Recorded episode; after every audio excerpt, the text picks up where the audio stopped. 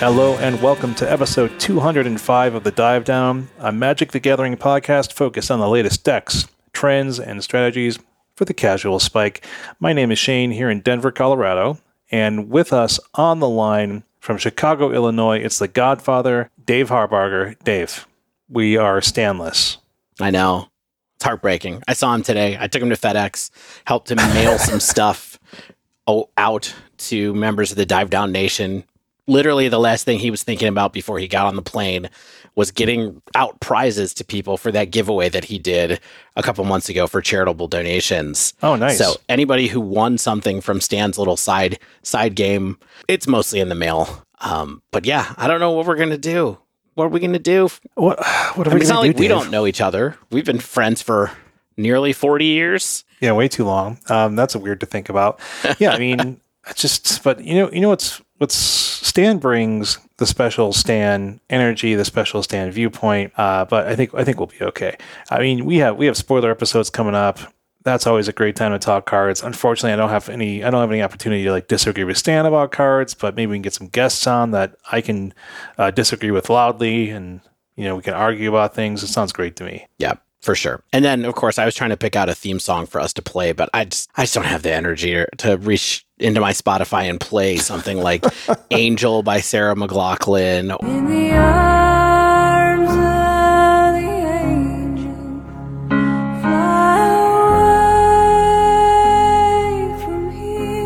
Or my wife told me about a song called "I Hope You're Dancing" by uh, I forget the name of the country artist, LeAnn Rimes. She was like, play that song.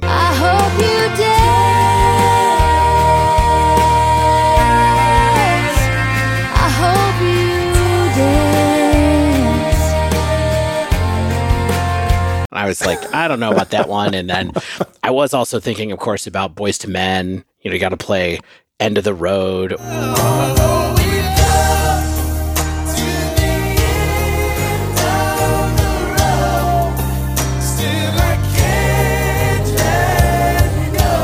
But he's coming back, so I, we don't have to be that maudlin, right? No. You know what he told me today? He said, I need the podcast. I need this. So he's going to be back. I don't know what he meant by that, but. We all need the podcast in our own way. Yeah. And so do you, dear listener. And we're glad you need this podcast for some reason. But after a few weeks of fun, of award shows, of kind of you know just just uh, talking to Randy from Heavy Play.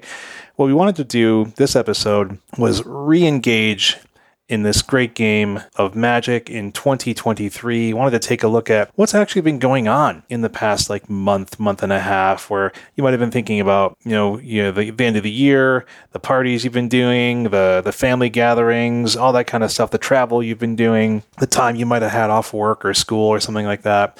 But now we are back in the trenches. We have to think about what's going on in competitive Magic, what's going on in our formats of modern and pioneer. Yeah, and of course, you know, when we look at both formats, we'll also talk about any interesting decks we see along the way, notable trends we see happening right now, and also just random new stuff to consider uh, in the whole dive down sphere. So think of it as a primer for getting back into Magic in 2023 as we are here in January. And then, of course, we have one more thing to do at the beginning of that, and that is do a preview for the exciting conclusion to the 2022 NRG Championship Series. Their invitational slash finals is this weekend, January 14th, 15th. So you will have live tournament magic to watch this yeah, weekend. Of great players playing our formats. So I, I I'm checking my calendar. I don't think I have a lot of plans this weekend, so I'm hyped. I'm hoping that my wife's going to really love me having Twitch on in the background all weekend. Yeah, you're not going to come to Chicago for my birthday. Is that what you're telling me? Oh crap! I should. I didn't get an invite. and nobody did. but before we get into all that, we have some quick housekeeping. We have three new patrons, new citizens of the Dive Down Nation. We have James K, Sassway, and Connor K no relation to James, I imagine. The Thank K brothers. The brothers you, K. K. Friends, Sassway friends, we appreciate you all joining the Dive Down Nation, getting your passport stamped as you crossed our borders into the lovely world of the Dive Down.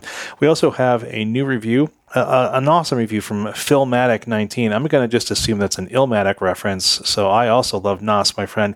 Uh, it's just, it's nice. It's nice to have someone tell you you're funny, even though I don't think we are. Yeah, I have I have my concerns about this. This just says it's good, and then it says they forgot the podcast can be both educational and entertaining. We're funny and good hosts.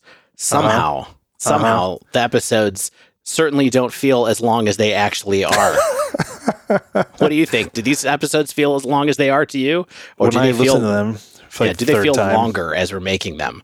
That's my question. Well, like after the recording and the like the final listen to and then listening to it after it goes live for some wild reason where I'm like, did I miss anything? I do get tired of hearing myself. Um, but if you want to join the Patreon, join the Dive Down Nation. You can go to patreon.com slash the dive down. It's the best way to give us your direct support. In exchange, you get to join our Discord. You get some episodes early if you're at the $5 tier. Uh, you get deck boxes at the $5 tier. You get tokens and stickers and pins and such uh, just at the $3 tier i believe. Playmats uh, you work on work on a custom episode with us every six months or so. Those are the kind of perks you can enjoy. Uh, make 2023 the year if you haven't already. Get in the patreon. That's right. And if you want to support us in a couple of other ways, the first one, the easiest one is if you want to get yourself some swag, go check out the divedown.com slash store. Grab a hat, grab a hoodie, grab a fanny pack, whatever. That's a way to direct uh, support us directly. If you don't want to have money go through Patreon, if you would like to support us while playing Magic Online, you can check out Mana Traders. Our code for Mana Traders is the Dive Down 10. That will get you 10% off your first two months of playing Magic the Gathering on Magic Online. Longtime users of Mana Traders love them. Couldn't really do the show without them. Couldn't really play Magic without them, I've decided. So, manatraders.com, check it out, the Dive Down 10. And then a couple more things. You can go to Barrister and Mann to get some great grooming and body products, shaving products from our good friend Will at Barrister and Mann. Code there is the Dive Down 15 at Barrister and Mann, where you can get 15% off your first order. Shane, you want to do the Barrister and Mann plug right now? What do you, what do you got going on for Barrister and Mann this week? Man, my friend Dave, uh, I I have like six shaving soaps. I just sort of rotate through. And six. Yeah, I mean, I have like four tubs and four at tubs. least at least no five tubs and two sample bars at least.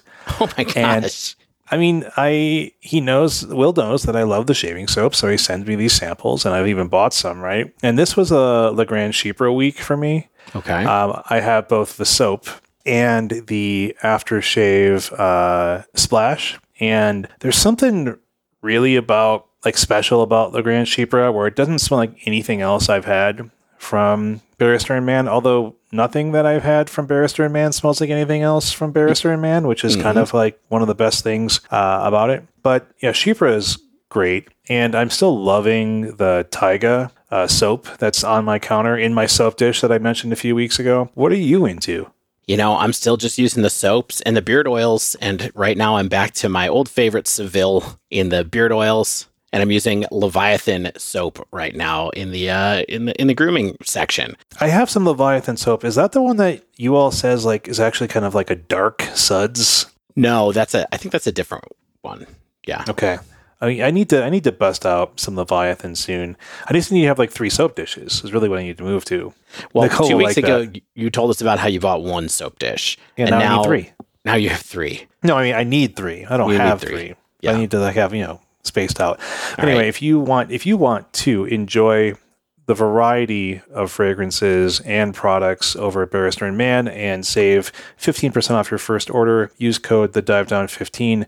That's Barrister and Mann, M A double N. That's right. You can also, if you want to support us by buying paper cards, and actually we don't get a kickback from this, but if you want to get a discount on paper cards, go check out Nerd Rage Gaming. You'll get 8% off cards that you buy from them if you use the code DIVE8. And then finally, one last little plug because this is going to come out right before the Kickstarter closes. We talked to Randy from Heavy Play last week. If you haven't heard about Heavy Play, it's a new line of magic accessories, boxes, that kind of stuff. Again, not something we're getting up we're getting any kickback for this, but go check out the Kickstarter at heavyplay.com. You've got a couple more days to check it out. It did hit its goal. It did. So the, the dive down bump, yeah, I it went. It had a huge influx of backers in the past few days. So uh, just like Randy said, uh, either way, I was going to get funded, and so I'm glad to see that it has. And yeah, the stuff's really good. Uh, we mentioned this you know, in the interview. I mentioned that I had not received it yet, and again, this is just me saying, bottom of my heart, I think so this is some really good stuff. Like I'm I'm loving the the deck boxes and the playmat and like the dice box is super rad. Like I totally did not appreciate like how annoyed annoying it was to like have my dice in like one of my towers and then have to like move the cards into that tower in order to keep the dice with it. Like just having the dice in their own little box, it just like snaps whatever deck I'm bringing that night and just like slap it to the playmat. Like it works really well. And the products, like the magnet motion is really great. Anyway, we've talked a lot about heavy play and I don't want to sound like we're just shilling, but right. it's good stuff. And also, we've had a, a lot of codes right here. But yeah, check out heavyplay.com check out that Kickstarter if you're interested. Just a reminder more than anything else. Oh my gosh, Dave, so much preamble before we got into any content. That's okay. People apparently use the 30 second skip button on things sometimes. I'm starting to see it showing up in our Spotify curves, people. I get the message, okay? And I saw Chris uh, CCR from MT, from MTG Rants talking about using the skip button on podcast the other day, on Magic Podcast the other day on Twitter. And I felt subtweeted, I will say. he did not confirm or deny that he was talking about us. I mean, you know, some days, some days just gotta skip some things. Let's get into some content. Yep. Dave, I noticed, I noticed you you switched this into five things, not not just a few things. We have five separate categories of what's going on in Magic right now. Yep. Five the five part primer of going into 2023 for Magic. What's our first one? Well, I thought the best thing to start with would be, like I alluded to earlier, high level competition coming in this weekend like I said, the NRG Championship Series Invitational, the finals, is the 14th and 15th this week. So all of that tournament series that went on last year, for all the coverage that we did, it comes down to these 16 players who made it. I, I honestly I can't believe it's here. Like I, I didn't really realize like just how many events NRG had and how much we really, you know, wanted to and were happy to cover these events.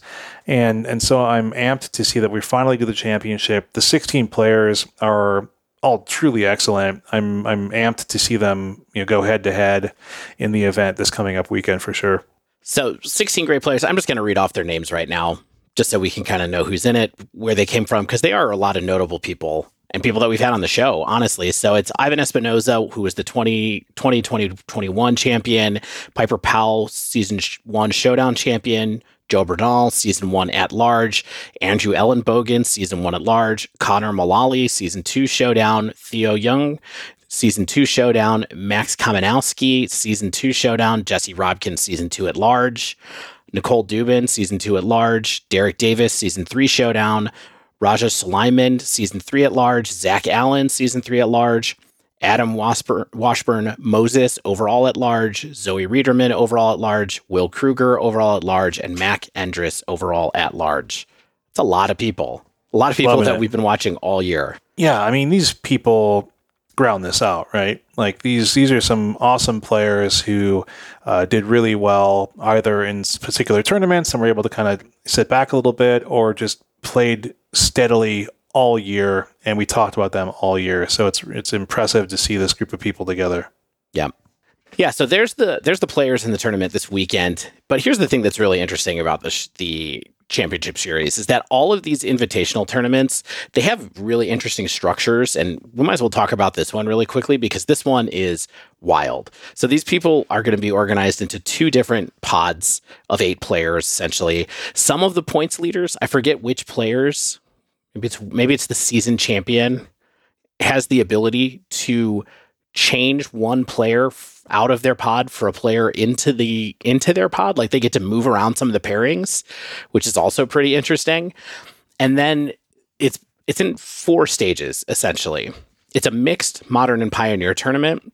Stage 1 is the largest stage of the tournament everybody in the tournament is going to play against every other person in their pod so they split the 16 into two pods of 8 those people are each going to play each other it's three rounds of Modern and then four rounds of Pioneer across those seven matches. So they're going to play three rounds, then they're going to switch of Modern, and then they're going to switch to Pioneer. And this is a which is group of eight people, so they're going to play everyone. They're going to play every person. Yeah. That's right. And then after stage one, the bottom two people from each pod are eliminated, and the top two seeds of each pod get to go basically to the quarterfinals. So they get to skip over stage two, the people who kind of do the best in this in this seven match pairing area. So what happens then is the people that are left over, the eight players that finish third to, through sixth in each pod, make a new eight player pod. So this this is kind of like the losers bracket. Maybe like if you're thinking about like a tournament. Uh, it's I mean, they're not losers bracket. They're playing to make the the quarters. Right. So those people play three rounds, double elimination against each other in modern, in a new pod. So if you win two matches when you're in stage two, you move on to stage three. After all that, we'll have eight people entering their day two. There'll be four people that skip stage two and four people that manage to get two wins in stage two. Yeah. Okay. So we're winnowing down. Yeah. Then in stage three, it's double elimination pioneer for three rounds. So Yep. win two and you make stage four. Yep. Okay. So that should cut it down to four people at that point. And those people will play each other in a best two out of three match set. So I think they have to play, if I'm reading this right, they're going to play matches against each other, best two of three matches. And they will, the first seed in each matchup gets to pick which format they want to do, and they get to pick if they want to play or draw in game one. Awesome. Then they'll play a match match. Then the second seed person picks either format and they get their draw in the second match. And then in third in the third match, if they do it again, it's the opposite of match two. First seed gets to pick um, choice of play draw in game one. So people are going to be deciding, oh, I want to play this person in modern, or I don't want to play this person in pioneer. My pioneer deck matches up better against their pioneer deck. So it, it's going to be some wild, wild gamesmanship, I think. this is awesome. Do, do do you think do they get to only pick one deck for the weekend? Like they don't get to switch around their decks, right? They just have a modern deck and a pioneer deck for the I whole have weekend. to think yes. Yeah, that would be absurd otherwise. But like, yeah, this seems this is the kind of tournament that I think players like this really get to have some fun and some expertise and some leveling in. Do you know what I mean? Yeah, because this is what happens. You know, if you think about some of the small field tournaments that we've seen, like the MOCS or some of these online tournaments, the Magic Online tournaments, where we saw, I believe it was even Will Kruger actually, who's in this tournament as well, who won a modern MOCS finals by playing Scapeshift in a field that was all With Shadow decks. No, is it's all all Yorion. Yorion. and Shadow. Like it was like four Yorion decks, three Shadow decks, and one Scapeshift deck. And they, you know, Will won that tournament by metagaming. So we could have some really interesting things happen where it's possible that the Pioneer field will be just three decks somehow split up between these 16 people. And we won't really know how or why they did that, but that's what happened. It's possible that everybody will bring their pet decks to modern. It's possible that everything could be really meta. It's possible that someone could play a deck that they would never play in an open field tournament, but they'll play it here because of the players they're expecting to be against right now. So there could be some weird tech. We'll try to learn as much as we can from the tournament. We're going to cover this tournament a little bit in depth next week as far as who won, and we'll talk a little bit about what decks kind of rose to the top and what notable things happened. But, you know, I think it'll just be an interesting thing to watch. And this is one of the highest level magic tournaments we've had in a, a minute, especially in paper. So, good thing to watch on Twitch this weekend. Coverage starts at 10 a.m. Central on Saturday and Sunday. So, keep an eye on it. Yeah, I'm looking forward to it for sure. Shane, what do you think? Let's just have some fun for a minute here. Let's make some unsubstantiated calls. What What do you think is going to be the most popular modern deck among these 16 people? Ooh. Okay, among these 16 people, I would not be surprised to see three copies each of Jeskai Breach and Hammer. I love it. It's exactly the same thing I was going to say. Was everything else I think will be less than that, but I think there's a good shot that there's three copies of each of those decks. Great way to put it. Yeah, that's my thought. That's my thinking of for Pioneer. What do you think about Modern? No, you just said modern. How about Pioneer?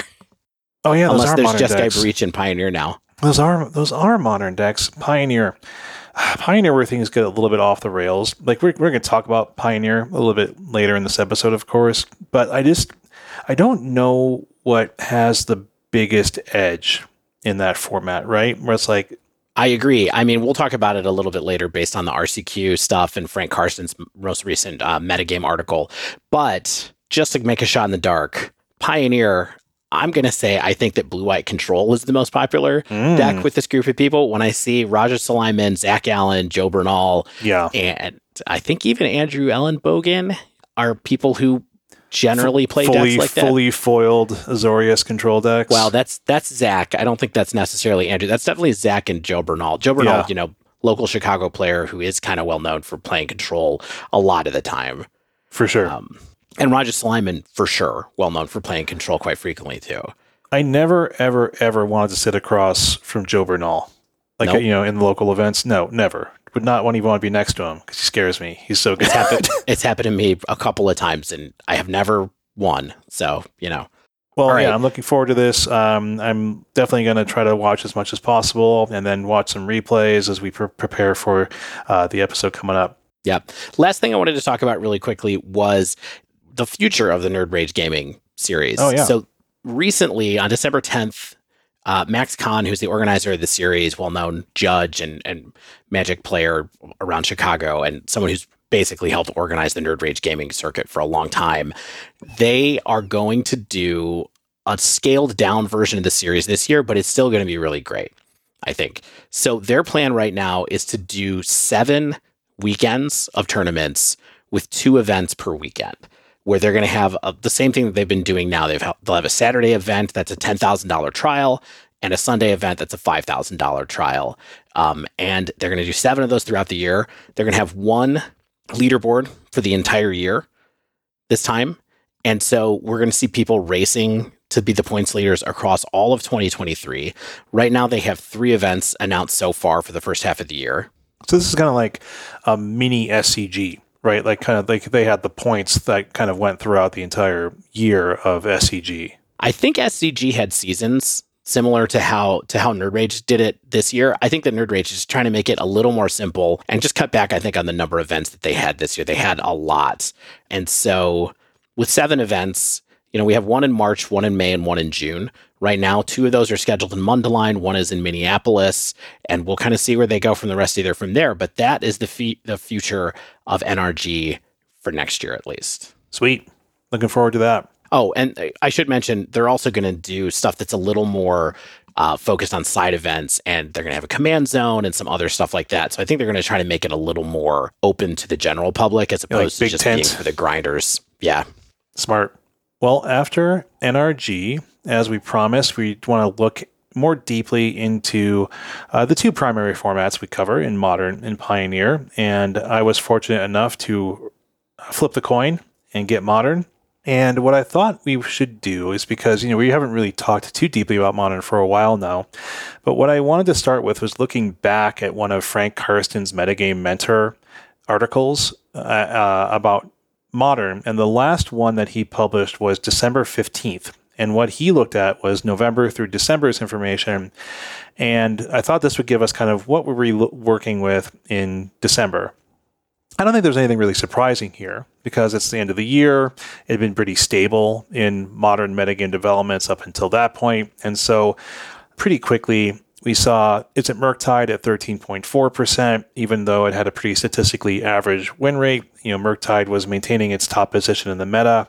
We saw Hammer Time at 11.9%, which was a rise at that point. One of the most winningest decks. Hammer Time, you know, continued its uh, rise up the charts. Rakdos Undying or Scam at 10.2%, also a rising up and comer at that point. Surprisingly stable over the past few months in modern, not really kind of going anywhere and maintaining its its uh, sort of tier one status really.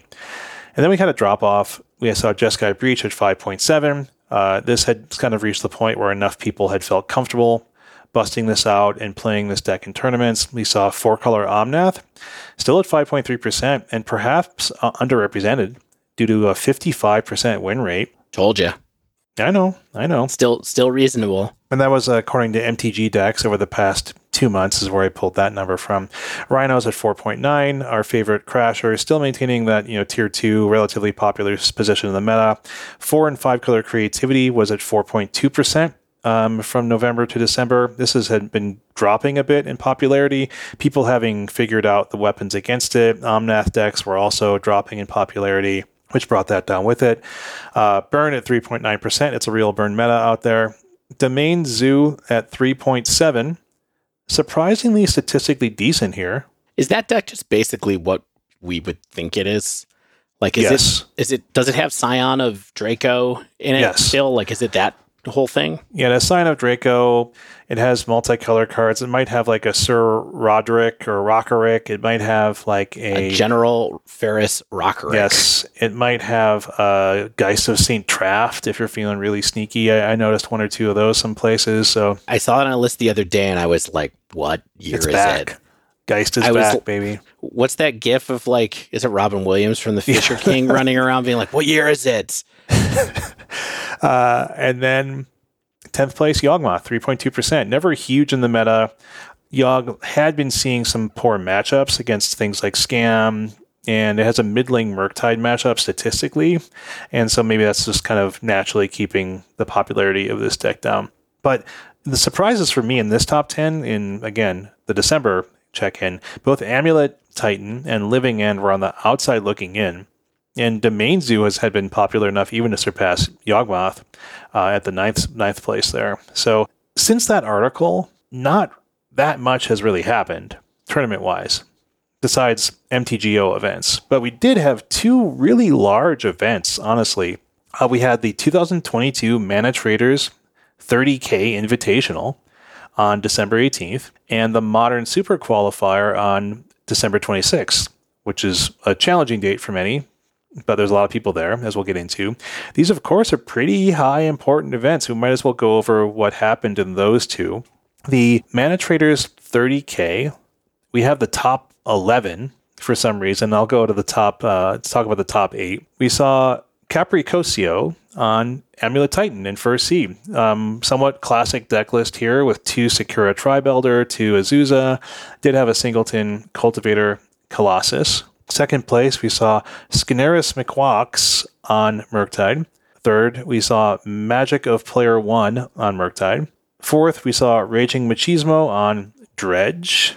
This is a four color build with no green, running Otherworldly Gaze and Thrilling Discovery. I got to tell you, I was looking through some modern prelims and stuff like that over the last few days, and if Dredge is starting to pop up again, interestingly enough, hmm. surprisingly, but yeah, Cool. Fifth place, Happy Sandwich on Azorius Hammer. Sixth place, Goal Ducat on Five Color Creativity. Seventh place, Anson 95 on Murktide. Eighth place, Nakashima on Jund Creativity. I hadn't really noticed Jund Creativity becoming a thing, but this version seems to focus a bit more on the hand and board interaction. It has like you know, four Thoughtseize, a few Fatal Push, a full playset of Bolts, but also loads up on the full playset of like Persist. And to take advantage of that, the deck's running four Bitter Reunion from Brothers War, which is that one in a red enchantment. When it ETBs, you can discard a card to draw two cards. You can also then pay one, sacrifice it, and give your creatures haste. So this is pretty obviously a great way to immediately get your Archon swinging. So it's like not absurd to imagine something like play Bitter Reunion on two, discard an Archon, then you untap, persist your Archon back, and pay the one that you have left over to sack your, your Bitter Reunion. Of course, you know, that's like the nut draw. It's a three card combo, effectively. But, you know, that can come together, and that's definitely a great turn three. yeah, but at least most of those cards do other things at other points in your plan, right? Particularly Bitter Reunion, which is fine as just something that helps you draw through your deck. You know, the the one thing that these decks don't get that the four color decks get is that they, you know, the four color decks run expressive iteration, right? And this is sort of, hey, it's an expressive iteration esque card. Not esque, because expressive iteration is one of the best cards of the last like five years. But this is a card that still lets you get through your deck and draw cards, but has some utility in a reanimator plan. So yeah, I don't really have a ton of like metagame breakdown on this tournament, but we, you know, that's a pretty interesting top eight. Just after talking about Amulet Titan being out of the top ten, uh, Capricosio comes back and wins with this. You don't want to talk about the, the rest of the top 11? What do we have? We have what we okay. Well, quickly, Two mental more misstep. Murktide decks. Yeah, mental misstep and O Danielakos on Murktide, and then Toscanini. That's my favorite pasta on kind of a five color Omnath build. Five color Omnath build. Yeah, Keruga. Portal. This so this is not an Omnath. This is Shape Anew. This is a portal to Phyrexia plus Omnath plus Keruga deck. This is this is your slightly different version of uh, creativity, basically. Yeah, so this is something I should have actually looked at for our uh, upcoming Cool Decks Inc. section because we haven't really talked about the Shape Anew decks. Let's just read this card because it's almost like the first time I've read it, like in the past month. Shape Anew, three in the blue sorcery. The controller of target artifact sacrifices it. So what do you you target the artifact and its controller sacrifices it then you re- then reveals cards from the top of their library until they reveal an artifact card that player puts that card onto the battlefield and shuffles all cards revealed this way into their library so what you you have no natural artifacts besides portal so you make like a treasure token with fable or what else like what else can you make that you can sacrifice really easily you have gingerbread you- cabin makes Yep. food You're using it's basically Gingerbread Cabin or Fable. Okay, Here. and then you basically then you do like a, a, a basically a transmogrify into Mm-hmm. Portal to Phyrexia. Right. Cool. And Portal, and you have a bunch of comes into play effects. So Portal lets you bring back creatures that have powerful comes into play effects if you want. You know, you have you fill your graveyard with evoke elementals, or you can get stuff that your opponent played as well. Fun. That's my kind yeah, of deck. I think it's cool. Not at all. You know, Spike has been playing around with this deck, had been probably a month ago at this point, and I think this is just like an interesting other version of what's essentially, like I said a minute ago, Indomitable Creativity. If you look at this top eight, top eleven, really, you know, there's three, three creativity decks if you count count Shape Anew. Three, let's count Sure. them three Transmogrify decks. Yeah. yeah, which is interesting to see people building around that idea. Pretty wild, pretty fun. But we do have a lot more data from the Modern Super Qualifier event. Uh, there was 401 players. It's a 10 round tournament. The top four of which get RC invites. So this is legit. There's a lot of prizing for these things. Bamzing, of course, uh, did God's work, gave us all 55 decks that went 7 3 or better. And here's the breakdown of those. Nine Izzet Murktide, about or 16.3%. Um, and then we have f- immediately a big drop to five copies or 9% each of uh, Hammer decks. There was four Azorius, one mono white. There was five Rhinos, three of which were four slash five color or and two Temur, and then five burn. It's real burn meta. We had four copies or 7.2% of Yawgmoth, Amulet Titan, and Living End. So Living End and Amulet Titan kind of coming back out of relative dormancy to be 7% of this, uh, the winner's meta, essentially, the 7 or 3, 7 3 or better decks. Then we get into three copies or 5.4% of breach style decks, two Jeskai, one Temur. We have three creativity decks, two four color, one five color, if that matters to you, and then three Rakdos scam. And then we have two copies or 3.6% of Azorius Control and Izzet Prowess, and then six one ofs. Let's just blow through them. Gruul Panza, Belcher, Bring the Light Scapeshift, Four Color Omnath, Azorius Urza, and Fish. So, Dave, what are your th- what are your thoughts here? I my head is spinning a little bit here. Wow, this is a lot of stuff. It's a lot of stuff. So these are the 55 players that went 7-3 or better. Yeah. And there's at least there's like 20 decks in this bracket that went 7-3 or better in this 400 player tournament. That seems like pretty cool amount of diversity to me. Yeah, that's rules. I mean, all of these decks are capable of performing in a really highly competitive event, like even Burn. But yeah, I mean, besides Murktide at 16%, which is kind of, I think, where we've seen a lot of Murktide hanging out lately is in the, the teens. But you know, we have we have Hammer, Rhinos, Burn, Yawgmoth, Amulet, Living End, you know, all kind of different types of strategies. We have, you know, sl- unfair mid range. We have even control decks, even have some prowess decks. So this bodes well to me, just as general overall winners meta. People love Murktide on Magic Online. They really do. There's just no no way around it. I mean, I know it's it's a pricey deck to play even in Magic uh, Magic Online, and still, I guess it's not that pricey. I'm looking at it right now. It's 563 tickets. That's that's, That's a little not less than I thought. That's not so bad. I mean, that's very rentable. All What's these decks ex- look very rentable suddenly. By the Yeah, way, Dave, what's the most to- expensive Magic Online deck on Goldfish? I mean, for for, a while it was it was four color Omnath, Yeah, but it's like 13, 1600 tickets, right? yeah, but I don't see it. Surprisingly, Elementals is the highest one I see on this list I'm looking at right now at 763 tickets. Yeah, wow. I mean, Footfalls is the most expensive one. 875 Oh, tickets. I mean, most ex- most expensive besides, like you said, kind of like the Omnath decks. But like, yeah, Footfalls isn't cheap. I'm imp- I'm Hmm. impressed with how reasonably priced a lot of Magic Online is looking right now. Then, so get over to manatraders.com. Turn your subscriptions back on. Use our code. Help us Use our out. code. So let's talk about the top eight, though. We had Nils Fit on Jeskai Breach, which is not your normal Jeskai Breach. I'm going to talk more about this in a later section of this episode. We had XAKX47X on Izzet Murktide?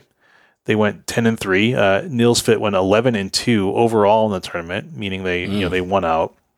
There's a Singleton Borrower, uh, Dress Down for Spice, and uh, this Izzet Murktide list. Spider Space, our old buddy Spider Space, on five color creativity yet again, making his way to the RC. Congratulations, Gabe, going uh, 10 and 2 overall on five color creativity. AFX, um, I loved Analog Bubble Bath 1 and 2, uh, AFX. uh, My favorite Scam- was always the the song that he made out of uh, R2D2 noises. Yeah, yeah, Yeah. popcorn. Right? It's, it's really good. Uh, Rakdos Scam, my kind of scam list. Three Feign Death, three Undying Malice, none of the bad Undying cards, play sets Yes. of all the creatures, two Blood Moon, two Fable, just split the difference on those, my friend. Perfect list. Please and thank you. Then we have three, five, six, and seven, all on Izzet Murktide. We've got TX EPI, we've got Azuli 86, and we've got McWin Sauce. All of these lists are within like a few cards of each other, and this all Izzet Murktide. Yeah. Well, McWin Sauce, longtime good Magic Online player. Yeah. He's still here. And speaking of another good Magic Online player, we have got Claudio on Mm. Yawgmoth in eighth place. Bam. So there's kind of our big tournaments. Let's look at the current state of the modern metagame overall. So what I did for here, after you know we talked about kind of Frank's December update, we talked about the two tournaments that happened. I looked at MTGDecks, which is a really handy website to look at the higher level tournament aggregate data on popularity and win rates of the top 10 decks over the last 30 days. And so we can just, this is basically what happened between December 9th and January 9th. We have Izzet Murktide at 16.2%. This is a big upward trend recently.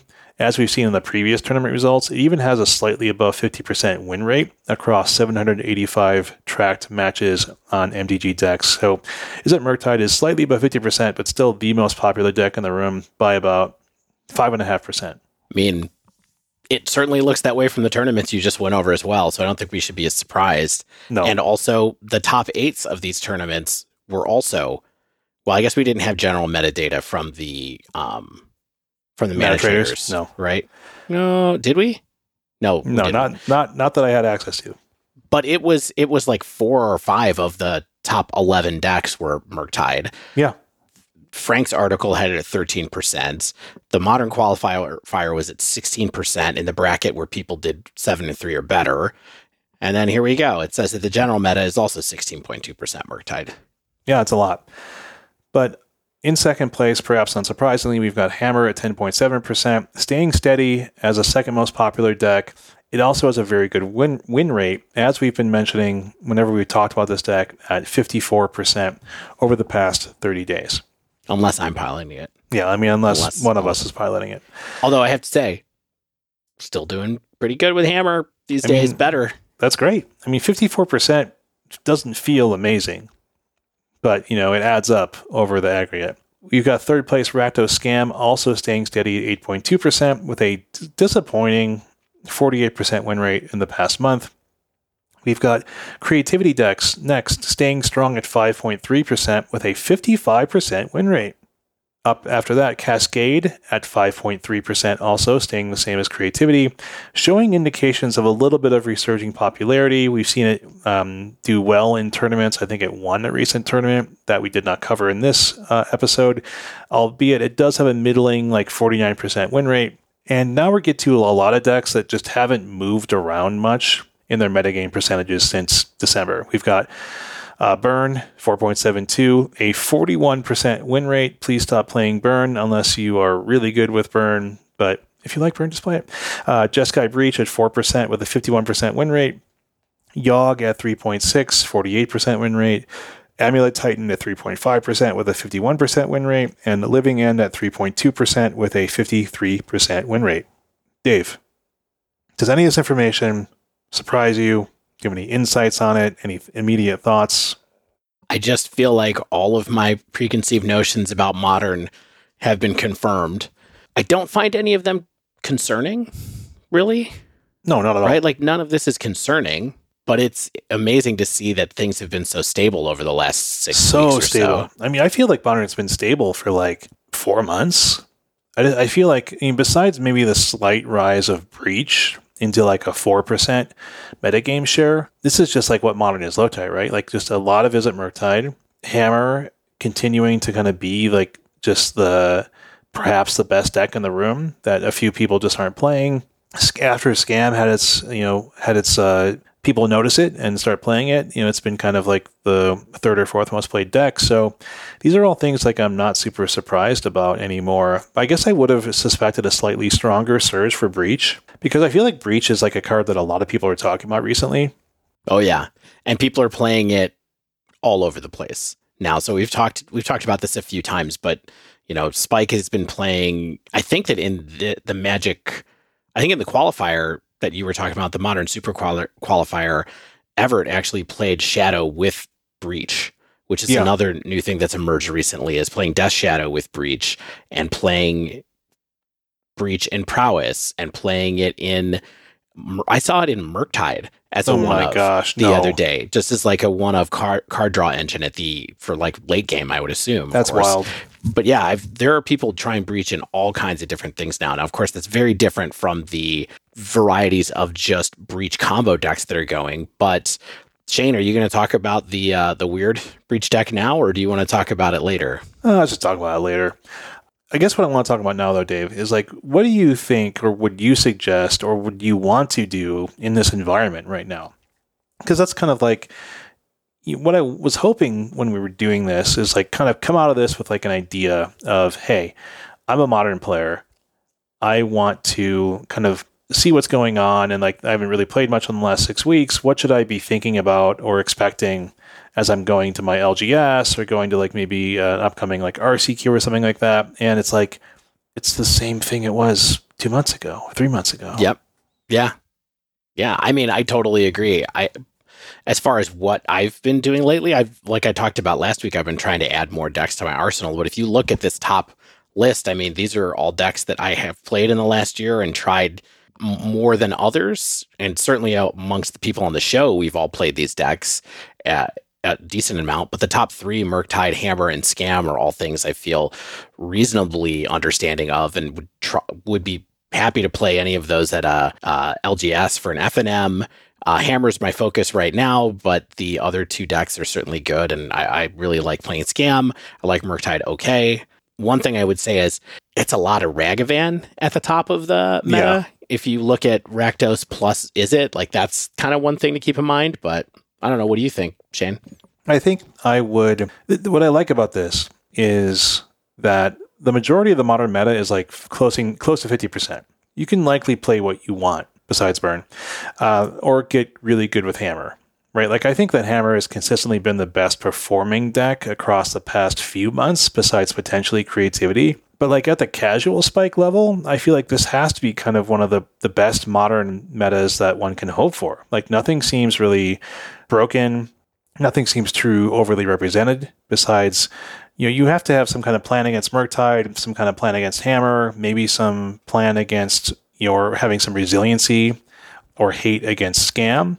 But like largely you can you can play what you want you can get good at a deck that you want and you know turn that 49% into a 51% with with reps and expertise and things like that or maybe just the past you know two weeks the deck runs hot instead of runs cold and I, I think that's a really good place for our format to be yeah, I mean, I, I feel that way too. I felt that way about modern for a while.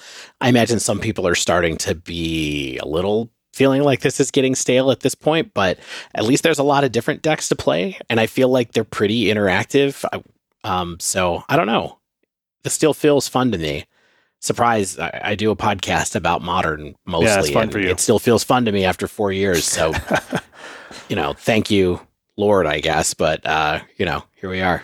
Awesome. Well, that is modern. Well, Shane, what decks are you going to be playing though? So, I mean, of course, I'm going to always bust out rhinos here and there. But I think if we're talking about like some new experiments, some new learnings, I think I do need to like play a lot more with scam. Like I get to play my favorite one of my one of my favorite cards, that being Thoughtseize. Uh, and I think I thought you were going to say Blood Moon. I mean, also, yeah, I, mean, I get to play a lot of my favorite cards in this deck, right? I mean, I get Yeah. to play the card that I thought was potentially going to be broken in Dauthi Voidwalker. I get to play Grief and Fury and Blood Moon and Season Pyromancer and Ragavan. And so it's just like a lot of stuff I really like playing. And like, you know, I'm not learning, I mean, I'm always learning something new when I play Rhinos, but I think I can get a lot more learning by playing Scam at this point. And so, you know, I get a lot of like full arts of those cards. I get to like mess around with those and have some fun. So Mhm. I'll probably, I mean, I think I'll try to lean more into the scam end of things than rhinos, but that because I can always fall back on rhinos as is like a deck I understand and have fun with. Yeah, I mean it's fun. It's a, it's an interesting deck for sure. I've enjoyed Scam a lot, so that's a good choice. Sweet. I, one thing that's super interesting, I think, about these three top three decks is that they're all sort of. I mean, and maybe this isn't that. I don't know. Maybe this isn't that interesting, but to me, they all feel like decks that land a cheap big threat and then protect it with one mana spells. Hmm. Like, Izzet Murktide, Hammer, and Scam are all similar in that way? And how effective they do it is different, but you know, the feign death spells are reasonable as protection and scam. Hammer has, of course, taken to running blacksmith skill and spell pierce, and then Izzet Murktide is just the uh, you know the top deck of playing counter spells and playing spell pierces and things Yeah. like that to to protect your. Uh, so they're all, all these decks are uh, shadow. That's what I'm saying. These are like good versions of shadow. Yeah. I mean, it's one of those things where when I when I look at Shadow, I'm always just like, how is this deck not better? You got a million like one and two mana spells. You have super cheap threats. They can get big. What's going on here? But maybe just you know decks like like you said, maybe these other decks are just doing it in the same way, also doing cheap things, but have the power of elementals behind them. Yeah, not right. hammer. No elementals on hammer, but Good anyway. point. I mean, it could. That'd just be weird. So, Dave, I'm done with modern, and Mhm. you've got Pioneer to talk about. Yes. So this is going to be a little shorter segment, although it has a lot, almost as much data. It's just one single data set. So Pioneer RCQ results are in, and they are weird. That's the number one, number three thing on our list today. So Pioneer was a huge focus for competitive Magic last year, especially towards the end of the Yeah, year. so much data. Exactly as as we got through people's RC queues and got to the actual RCs being played. Thanks to all those being played in November and December, there's a lot of data from very high level play all around the same time, which hasn't really happened too too much lately, other than outside of Magic Online, of course. It's a data set the size of a Grand Prix. It's 2,900 players. It's almost like a huge Grand Prix because this is like 2,900 players who made day two. Is kind of how I'm thinking about what an what the RCs were. So we've mentioned Frank Karsten once already this episode. His most recent met- metagame mentor article from a few days ago, January 5th, was all about Pioneer looking at the lens of what data came in from all these RC- RCs, not RCQs. These are the RCs. Shane, does that seem fair? This is a day two meta for a giant Grand Prix, basically. Dave, do you think that that means anything to anyone anymore? Yeah, I guess not. Unfortunately, I wish it did, but it doesn't. so these are people who are reasonably invested in doing well and probably did a lot of testing overall. He used the corresponding MTG Melee pages to pull his deck list together. I'm really hoping, Frank, that you know about fixing the oh, deck Oh, titles. He's I mentioned it. he He's mentioned it before. He, Yes. You know he Okay. fixed it. Okay, good, good. All right. Well, I think that what we're going to do is try to bounce around on in different groups of what these decks are. So Okay. he ended up ranking 25 decks by percentage of the field and match win rate. 25 that- decks, Frank. Yeah. We're not going to go through all of these, but of the 2,900 players that came to the RCs, here is what in my mind is the top tier of decks. Rakdos midrange with 17.1% of the field, 51.1% match win rate. Mono Green Devotion right behind that with 16.9% of the field, but a farther win rate, 47.9% win rate. Izzet Phoenix? 9.8% of the field with a 49.5% win rate, and Mono White Humans with 7.6% of the field and a 53.5% win rate. That is where I would draw the line on the first tier of decks. Yeah, I mean, if you're talking, I mean, if you really, yeah, there's there's arguments about having just like Rakdos and Mono Green on their own tier in terms of like popularity, but Right. it, because we really can't talk about a performance tier here, because as we'll talk about, the percentage of the field and their you know corresponding match win rate aren't exactly a one to one. They do not line up at all, really. So the main surprise to me was that there wasn't really a meta breaker deck in any of these tournaments that caught on enough to steal a bunch of market share at the end of the tournament. There might be something in like Gruul vehicles, Yeah. which I'll talk about later, which was around 5% of the metagame. I think at the beginning of the RCs, that was less popular, and then later on, it got more popular. But this was super stable. It It's Pioneer. This is what Pioneer is. Yeah, this is this is Pioneer. So Shane, this is a stable metagame. Modern is a pretty sta- stable metagame. How do you feel about the difference between these two things? I was thinking about that because I was looking through you know your notes um, today, uh, and I was like, we have two very stable environments for people to be playing. But for whatever reason, it's likely kind of my relative lack of exposure to Pioneer. It's like for some reason, Pioneer feels more boring, even though modern is pretty boring itself. I think that the really interesting thing about modern is we can still have weeks where it's like, oh, everyone's talking about Underworld Breach this week. Everyone's doing something weird with like Shape Anew now, just because of the card pool depth. Or you can kind of bust out an old weird card to make some nine mana artifact work. And you can't necessarily do the same thing as often as Pioneer. I mean, I, I'm saying that I'm looking at Abzan Greasefang, which is a card that literally was printed and then immediately made a seven mana artifact relevant once again uh, with Parhelion 7 or whatever the heck it's called. And but that just doesn't happen quite as often, and you can't go back to the archives of Pioneer as often as you can to the archives of Modern. So my my gut feeling is like, oh, Pioneer looks kind of boring. You don't have as many many options for creativity and experimentation. But then I also am like, well, maybe it's just like underexplored at this point. Like everyone was trying to figure out what to play um, from the known decks for the RCs.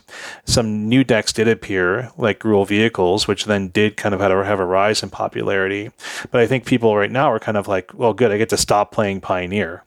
Besides, like, Yeah. besides the aficionados of the format, and yeah, maybe unfortunate in that sense. Like I still, I still think it's a little unfair. yeah, for sure. But um, you know, I think the most interesting thing to me, honestly, is that even though there was a huge consolidation at the top of the field with Rakdos and Mono Green both at basically 17%, Phoenix and 10, humans in control at 7.6 and 6.6, you know, that is, I'm going to do math live.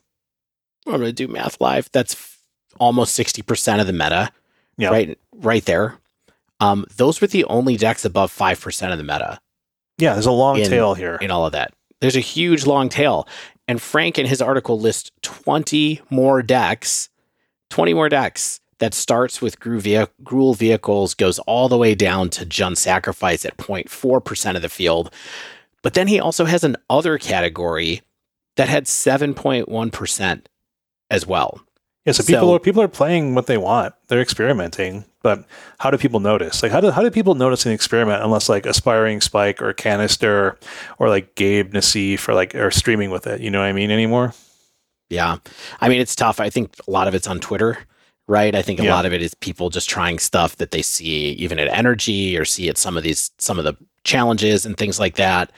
But yeah, lots of one ofs is what that basically meant, and lots of people were br- willing to break out their their one of deck and give it a shot. And the win rate wasn't that bad at the other category. It was below 50%, but it was 46.5%. So it had a better win rate than Niv to Light or a better win rate than Bant Spirits did, about the same win rate as Keruga Fires. Um, yeah. Interesting. I mean, do you want to talk win rates a little bit? Because this is kind sure. of the thing that continually surprises me.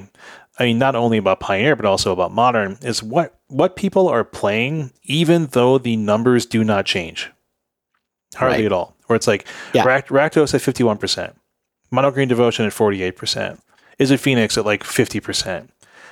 And note, these are non mirror, non bye win rates. So Frank went through, did the work to fix these so that we're not seeing a zillion mono green devotion mirrors within here somehow. You know what I mean? So it's, yeah. it's taking all of that data out. And then we start getting to like a few like 50% plus decks where it's like mono white humans, 53.5. This is data we knew six weeks ago, right? Where it's like, hey, we know mono, mono white humans is good and has good matchups against a number of the more popular decks. And Azorius Control is like 50 plus percent. Gruul Vehicles at 54 percent.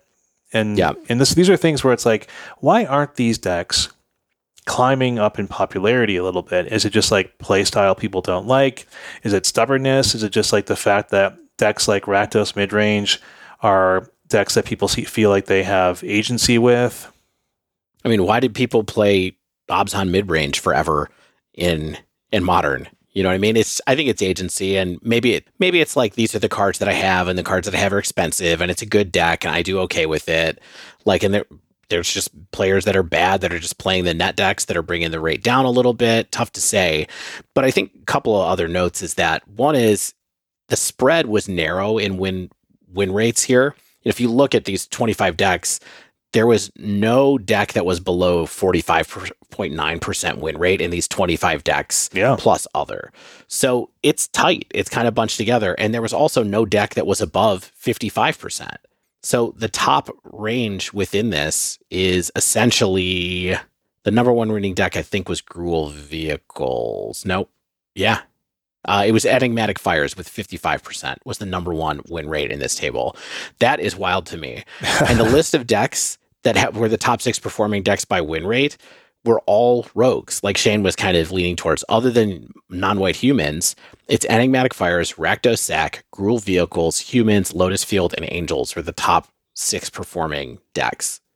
Yeah. All with win rates above 52%. Yeah, I mean, this is like a, a healthy format, more or less, right? Where it's like Wizards, both through you know tweaking the format themselves, but also players just having the ability to tech against overly powered strategies and things like that. You know that creates a, a, format that more or less doesn't have anything that's outstanding, nothing that's too bad. In fact, I would say that it seems like Pioneer has a higher floor than modern does, which again does not surprise me because of the card pool thing that we talked about, where it's like you if you're playing with the cards of this era that is like a functional deck, like you're not going to get maybe quite as many uh, terrible matchups beside unless you're playing Niv to Light at 40.7%.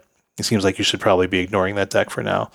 But mm. you know, long story short, like it's definitely like a again, a play what you want format if you just want to have some fun if you're at your FNM. And if you want to spike a tournament, win an RCQ, I think you should start looking at some of the data that we have available to us and pick your poison for what you think the expected metagame is going to be. Yeah, I mean, Frank did a wild thing on, at least on the tweet that he announced this last metagame mentor with. I'm looking at the article, I don't see the same table. He posted matchup percentages for a bunch of the decks that he was looking at. So it doesn't have all of the match matchups, but it does have tons of them showing the actual win rate that they had against each other, which is super interesting to see. For example, the fact that Lotus Field combo beat Izzet Phoenix 84% of the time, Shane. 84% of the time. It went 54 and 10 against Izzet Phoenix. That's conclusive. That's huge. And then on the flip side, Mono Blue Spirits lost to Izzet Phoenix 80% of the time. So two of the most polarized matchups on his table, for example, are in the Izzet Phoenix column. They're Lotus Field or Mono Blue Spirits. So if you're going to a place you expect a lot of Mono Blue Spirits, apparently play a whole lot of Izzet Phoenix, I guess is the only thing I would Yeah. say. Is anything like appealing to you here, Dave? I, again, I this mean- is this is not really like an argument of like, well, you know, how do you feel about Pioneer overall? But like, if you're thinking like, hey, I like going to my my Pioneer FNM night. I've got people I like playing with. It's you know that we get 16 players every week. I, I need to get back into Pioneer. What are you looking at? So honestly, if I were you, which deck would I pick for you? No, I mean I know what I'm picking. It's it's, Okay, it's a you know terrible idea. picking? I can't pick for you. I mean, you can pick for me, please do it. Rakdos Sacrifice, Shane. That's oh, the deck I think that you should take You know what's funny? to, to Pioneer FNM. this is kind of the deck that I actually thought I actually thought Jund Sack was going to be like a much bigger presence than it is. And I thought because I, I see a lot of spiky players really like these sacrifice decks, but for whatever reason, they haven't truly caught on. I think Racksack and especially Junsack have always been kind of rogue, even though their win rates are quite strong and you don't have to worry about a lot of annoying triggers like you might on Arena or Magic Online. You can kind of just like quickly do these motions, and yeah, I, I'm all for it. I have all these cards. I purchased them all. I was planning on getting into it because I've always wanted to really learn a sacrifice deck really well. So maybe it's time, Dave. So what were you going to pick for yourself, though? Were you going to pick that? Ah, Lotus Field. Even though it's Oh, like yeah, it's like the most anti Shane deck, but like I just want to learn a deck like this. Man, I, there's no way. There's no way for me. I'm not touching that.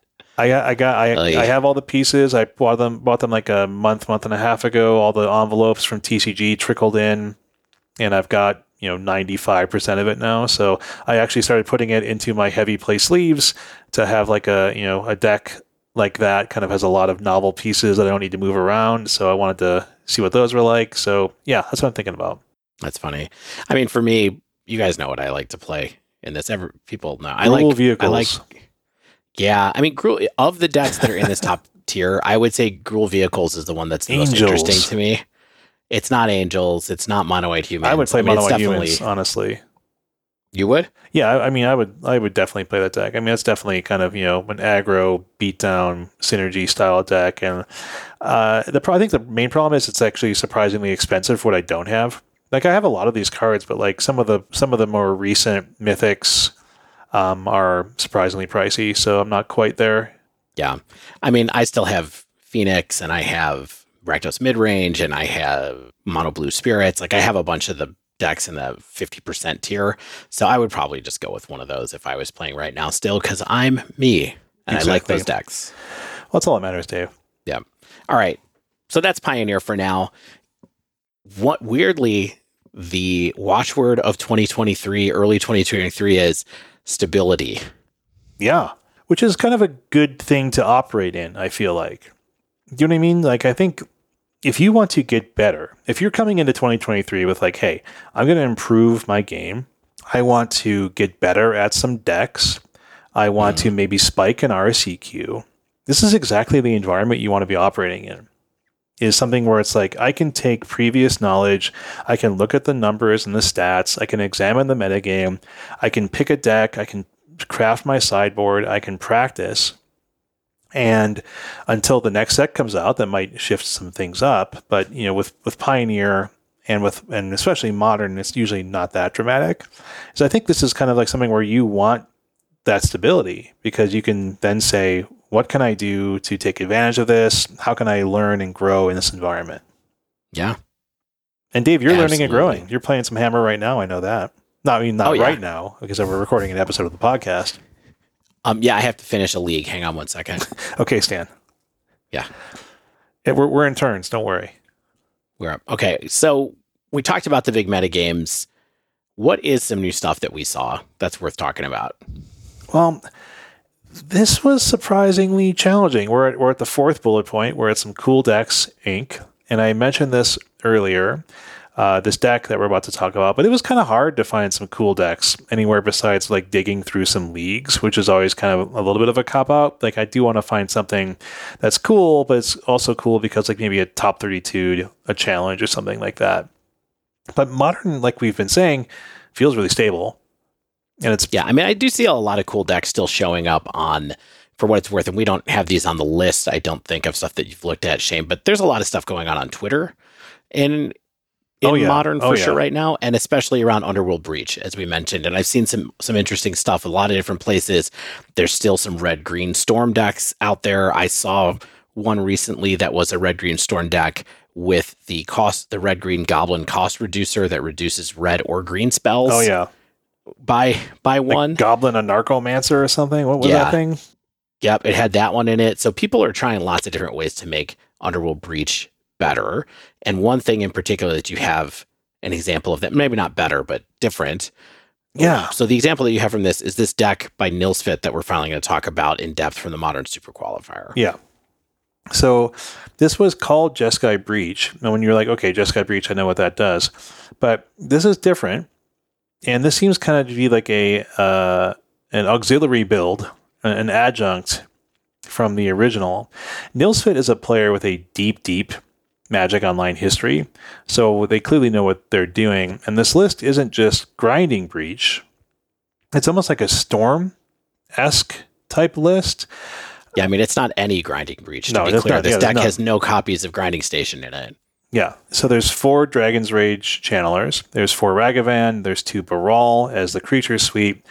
There's a couple Teferi 3 for, you know, Teferi 3 things. And then there's like your spell suite of things like Consider, Lightning Bolt, Prismatic Ending, Unholy Heat, Expressive Iteration, Manamorphose, a couple Remand, a single Grapeshot, things like, you know, four Bauble, four Underworld Breach. And my thought on this how this deck can win, there's a couple of angles of attack, right? Like one, I think it can sort of just dig through the deck and fill the graveyard to pay for escape. And- How how is it digging through the deck? Do you think? Well, I mean, it has DRC.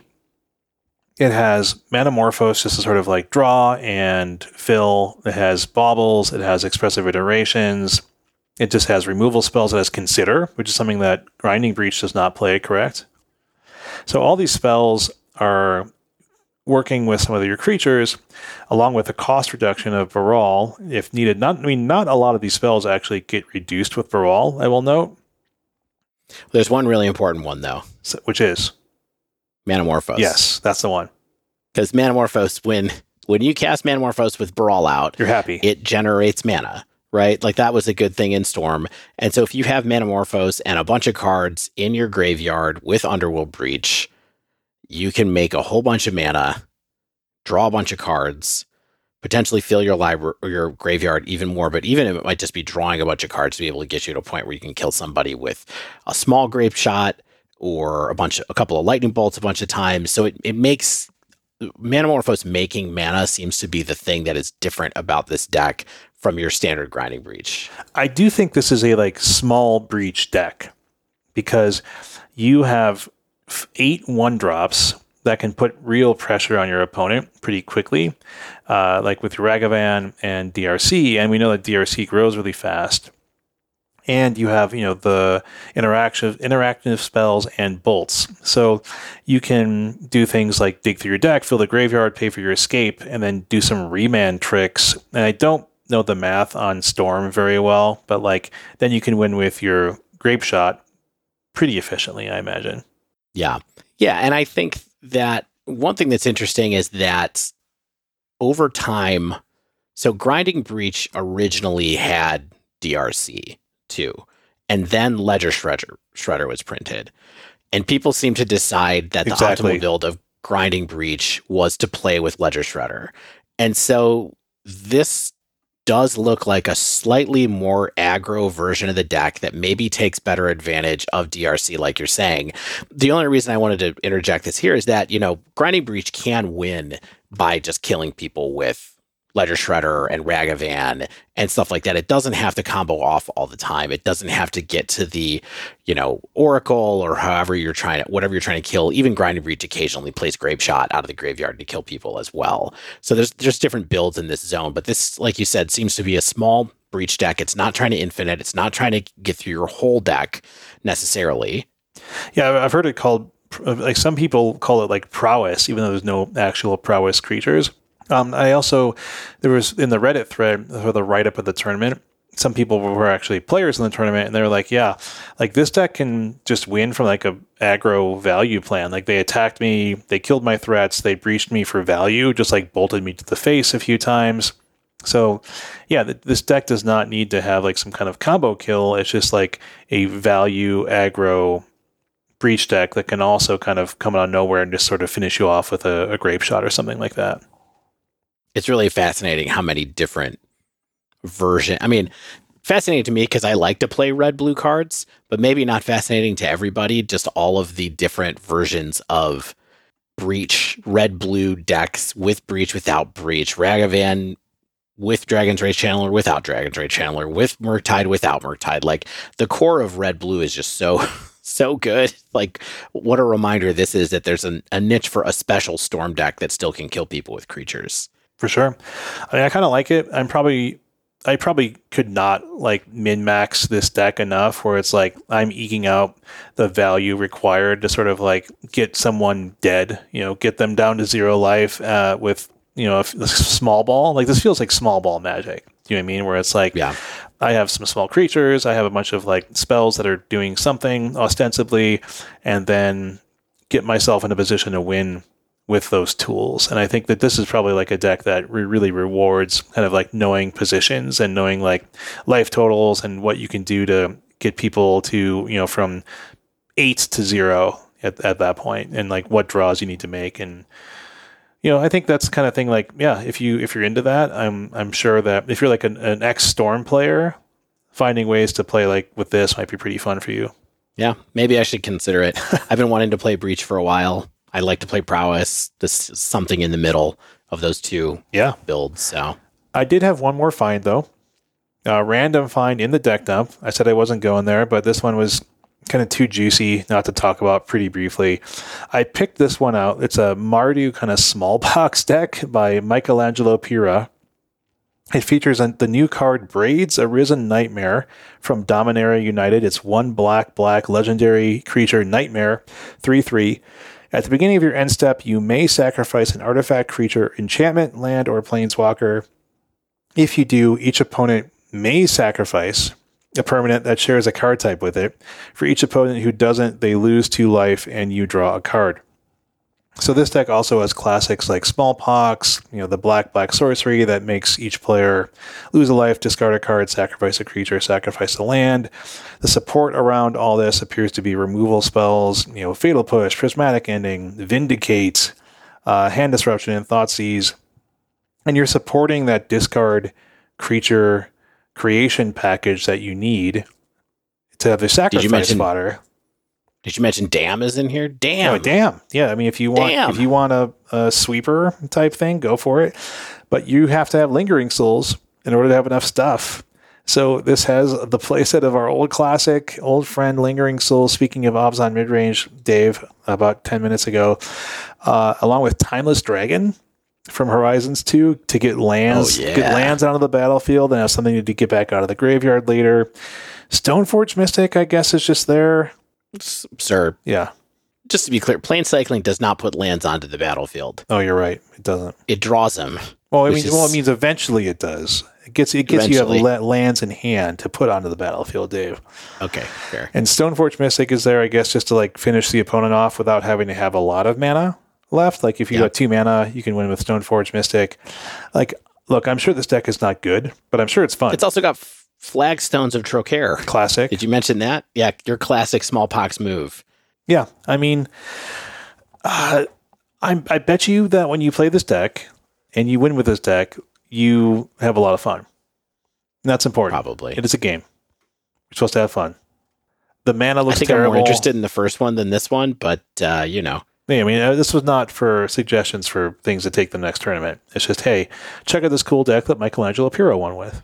They won five in a row, Dave. That gets you to the top eight in a lot of local That tournaments. does. The cards that I'm missing from this deck, I have. I definitely have braid. I so it. Magic Goldfish is telling me that I need braids, timeless dragon, which I guarantee I have enough of the, both of Oh, those yeah. cards. From, I mean, at least those are sets that I yeah. opened. Oh no, I opened a lot of Dominaria, like an embarrassing amount. I don't know why. Trying to get Sheoldreds, I guess. I need four smallpox. Well, the Phyrexian Crusader in the sideboard, Dave. Yeah, that's brutal. I'm not playing with that card. And then Flagstones of Trokair, Yeah, that was, that was reprinted. Fetid Heath. Yeah. Yeah, the mana of this deck looks simply horrible, but it does have Urborg. It's got three of them. Yeah. Who needs three Urborgs? I mean, there's a lot of black mana in this deck. Also, Liliana of the Veil is $20 now, by the way. oh God. Oh God. Boy, I'm so glad that I sold that box topper when I did. Oh, man, yeah. Although I sold it and got two Wrenn and Six, so we'll see if those ever get banned. But you know, it is what it is. Did you find anything, Dave? So I tried to look for decks for Pioneer for right now, and I, I gave myself some rules. I was like, I'm not going to go in any in leagues, and all, what I did was I looked at like challenge top 32s and um and prelims for the last from basically December 30th until now. So five or six days of those, and I was stunned at how much on meta stuff there was in all of those places. There was almost no decks that I would consider to be rogue brews at all in the top 32 or going 3 1 or 4 0 in any prelims. Shocking. Shocking to me. The biggest thing I saw was some people who were trying to play blue black mid instead of red black mid, basically. So it was kind of like graveyard trespasser control, Hmm. mid range control. Gonna have some counter spells You have, like instead the of my uh, Scarab God. yeah, I didn't see the Scarab God. Maybe it wasn't it. And then also some blue black control. But I all those decks I feel like those are just like specialists getting getting in there with stuff that they know how to play. Yeah. I did see one deck in a league. So I, I lowered myself to leagues as well. And I I looked around a little bit and I found by Funky Monkey from 1229. This is certainly funky. It is funky because I can't even tell what is going on with this deck at all. This deck got a 5 0. It is Selesnya. It is a Yorion deck in Pioneer. And it has 42 creature cards, of which there's probably 25 different creatures in this deck. Yeah. Like along 10 with one ofs. yeah. Four Kayla's Reconstruction and four collected companies. Dave, what's Kayla's Reconstruction do? So, so Kayla's Reconstruction's from Brothers War, and it costs X white, white, white for a sorcery that says look at the top seven cards of your library and put up to X artifact and or creature cards with mana value three or less from among them onto the battlefield. Put the rest on the bottom of your library in any order. So it's sort of a collected company, except it's not an instant, and it costs five to do the same thing that collected company would do, except it also gets artifacts. But this deck is wild. It's got Voice of Resurgence. So the four ofs in it are Elvish Mystic, Llanowar Elves. Sure, that makes sense. Selfless Spirit, Voice of Resurgence, Extraction Specialist, and Knight of Autumn are the four. All good cards. And then it's just a list of like Ambitious Farmhand, Charming Prince, Remorseful Cleric, Skyclave Cleric, Archon of Emeria, Augur of Autumn, Fierce Empath, Kazandu Mammoth, Nissa Vastwood Seer, Reidane, Skyclave Apparition is a two of, and then there's an Angel of Serenity Does and this a have a, Decimator of the Provinces. Does this have a combo? I, there's I, The, the, I the- guess, the, fierce empath, what it the fierce empath, empath and the decimator of the provinces thing really makes me feel like there has to be some kind of combo here, but maybe not. Like I think there all, all, almost certainly is a combo here that we're missing that either gets you Angel of Serenity or Decimator of the Provinces, but I don't see how you cheat them into play. Yeah, that's the thing. I mean, it does have 30 lands. I guess it's a, you know, a, a Yorion deck, so you have to have 30 lands.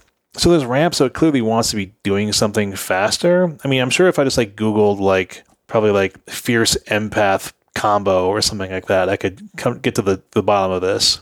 We're not going to do that though. No, that's just that's it's more it's more fun for everyone on the end of the their earbuds to be like, "You idiots! This is a very popular combo deck." Yeah. You fauna shaman away a voice of resurgence, and then this happens. Nothing happens if you do that. By the way, I know that nothing happens. All right, so that's that's what I found. I, well, I'll keep take, keep keeping a lookout for Pioneer, but right now I feel like all of our formats are ready for some brews. Maybe we need to bring Spike on just to talk to him about his latest favorite brews in modern.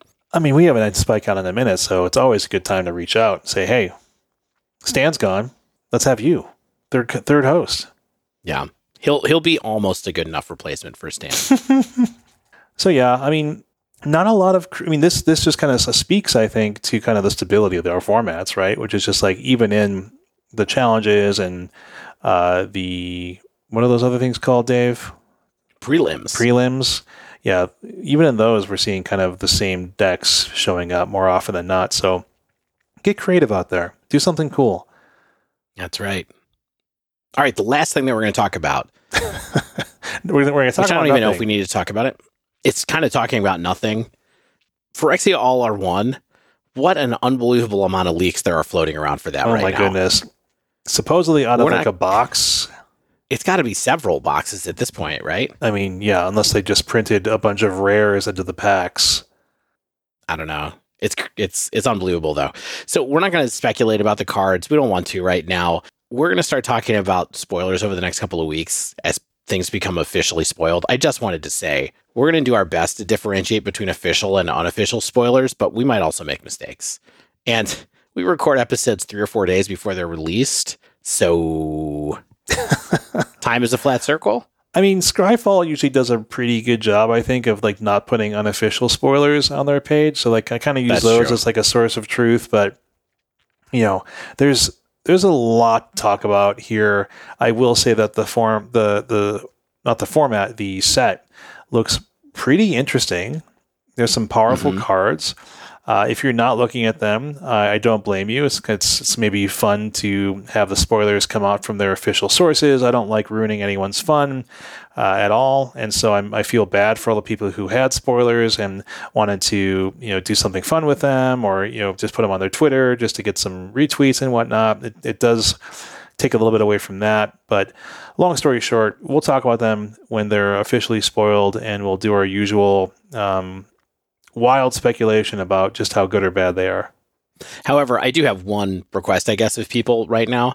If there are cards that you have looked at, if if you're a spoily person and you've looked and there's a card that you want us to talk about that you think we might not talk about, send us a note with the title of it to our Gmail just to let us know that you'd like us to have it on the radar I think that's an interesting thing we can do this spoiler season since people know the cards, but yeah. we're not going to talk about them for a little bit. If there's something you want us to pay attention to that you think we might miss, give us a suggestion. Help us out. Participate. Love it. Good idea, Dave. Dave, without Stan, I feel like we had a really efficient episode here. And I'm not saying that Stan made our episodes inefficient. I'm saying there's only two of us to talk about stuff. Yeah, I mean, we're still at a, um, an hour 30. I mean, so, perfect. You know, Love it's it. longer than last week, I think, maybe. oh my gosh, you're probably right. But Dave, I think that wraps up this week's show. That's right. So if you have not yet, why don't you subscribe to our podcast? You get the episodes as soon as they drop. If you use Apple Podcasts, you can leave us a rating uh, and a review. We appreciate that. If you want to submit us a question, if you want to tell us what cards are piquing your interest in Phyrexia All or One, anything else, you can reach out or tweet us uh, at the dive down or email the dive down at gmail.com. Again, if you want to support the show, you can join our Patreon at patreon.com slash the dive down. You can go to our store to get some merch, get some dive down swag at thedivedown.com. Also, shout out to manatraders.com for sponsoring us. You can use promo code the dive down 15 all one word, for 10% off your first two months there of renting Magic Online cards. Of course, Barrister and Mann, you can get some shaving soaps, body soaps, fragrances, all that kind of stuff. Barristerandmann.com, code the dive down 15 for 15% off your first order. Nerd Rage Gaming, save 8% off your order there with code dive 8. As always, special thanks to the bands Nowhere and Space Watch for letting us use their music. And until next week, get out there and break the meta.